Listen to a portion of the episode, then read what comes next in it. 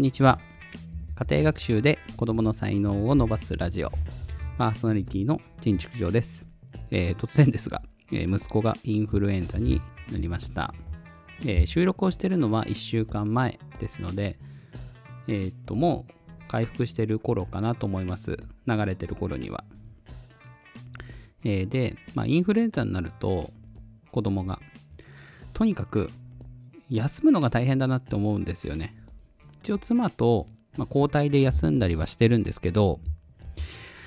えー、やっぱなんか学校に対して申し訳ないなっていう気持ちになるし、まあ、職場に対してですね。うん。で、まあ、妻の方もどうしてもこの日は休めないとか、えっ、ー、と、私の方はこの日は休めないとかって言って、まあ、ちょっとずつね、えー、時間を工夫してやったりとかっていう作業が結構しんどいですよ。うん。まあ4月からは、えー、在宅ワークっていう形も、まあ、午前中、午後の少しの時間は取ることができるかなと思うので、そうやって考えると、うん、この働き方っていうのは、子育てをしていく上でかなりいいなと思うんです。うん。とりあえず、まあ、家にいることだけはできるんですよ。ただ 病気の子を抱えながら、まあ、在宅で仕事をするっていうのも正直ね、かなり厳しいものがあるので、実際には、えー、まあ、フルタイムに比べると、えー、自分でこう、休む時間を決めることができる。まあ、その子供が、えー、まあ、インフルエンザとか、まあ、コロナウイルスとかでお休みしている時間っていうのは子育ての時間になってしまうので、実際には夜子供が寝てる間に仕事を進めたりっていう風にハードにはなるんです。でも自分で働く時間を選べるっていうのはやっぱり強みだなと思います。だから、まあ私は結構この在宅ワークっていうのは、どんな仕事をするにしても、どんな、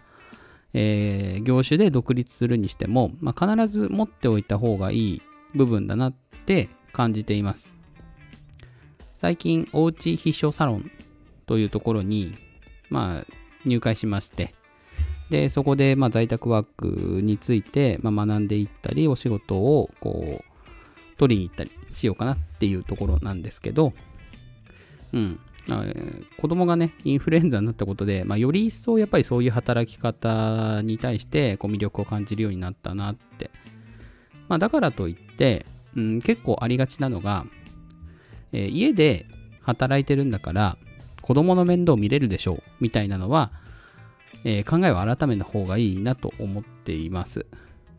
過去、えー、コロナウイルスが流行り始めた頃ですね、え学校がお休みになって、リモート勤務みたいな状態になったんですけど、子供が、えー、まあ、リモートだから、まあ、保育園に預けることができなくてずっと家にいるわけですよ。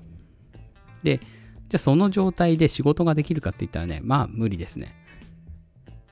えー、公園に行きたいとか、遊びたいとか、えー、一緒にこれやってとかってなって、まあ、仕事どころじゃなかったです、正直。なので、学校からすると、家にいても仕事ができるでしょって思うんですけど、子供がいたらこれはね、無理です。うん。で、まあ逆にね、そのお子さんがいる状態でも、仕事しようってなると、まあ、ある程度の年齢上がってこないと難しいな。小学校、まあ、低学年ぐらいだったらいけるのかな？もしかしたら。うちの子今まだ5歳なんで、全然ダメですけど。うん。あとね、そのうちの子に関して言うと、えー、まあ、発達にちょっと遅れがあったりとか、そういうこともあるので、一概にはね、その5歳だからっていう枠で、えー、まあ、厳しいっていう話でもないんですけど、でも、やっぱり、職場には、まあ、子供がいるわけじゃなくて、そこで世話をするわけじゃないじゃないですか。やっぱ職場っていうのは仕事に集中できるし、でそれと、まあ、在宅ワークっていうのを、まあ、同一に捉えるのは、まあ、ちょっと苦しい。うん。あくまで、まあ、在宅って言っても仕事は仕事なんで、で子育てに関して保育園とか幼稚園とか利用するのは、うんまあ、正直ね、当たり前のことだと思うんです。で、さらに言うと、在宅ワークとか自営業っていう意味で、えー、保育園だったりとか幼稚園の優先度が下がっちゃうみたいなことがあるのであれば、まあ、それは仕組みとしては良くないと思います。ちょっとね、この辺詳しくないというか、ちゃんと調べていないところなんで、で実際どうなのかわからないですけど、でも、うん、公務員、えー、奥さんと私と、2人ともっていう時には、うん、かなり、なんだろうな、その保育園に入れる、入れないみたいなのは、えー、優先度が高いというふうに、まあ、噂では聞くんですよね。で、まあ、この部分って、どの仕事が大変とか楽とかそういうことじゃなくて、やっぱ仕事って、どの仕事でも大変なところとかあって、で、それは在宅ワークも同じなんですよね。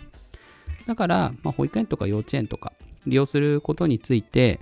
えー、なんか引け目を感じることもないし、なんか周りでね、その、あの、お家の人ずっと家にいるくせになんか子供預けてみたいな風に、もしかしたら古い考えの人は言うかもしれないですけど、そう思ってるのは一部の人だから、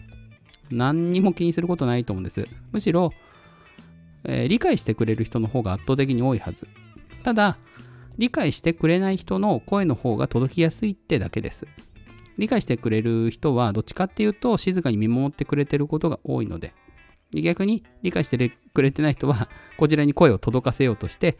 えー、大げさに言ったりするものかなと私は勝手に思っています。はい。だからこそね、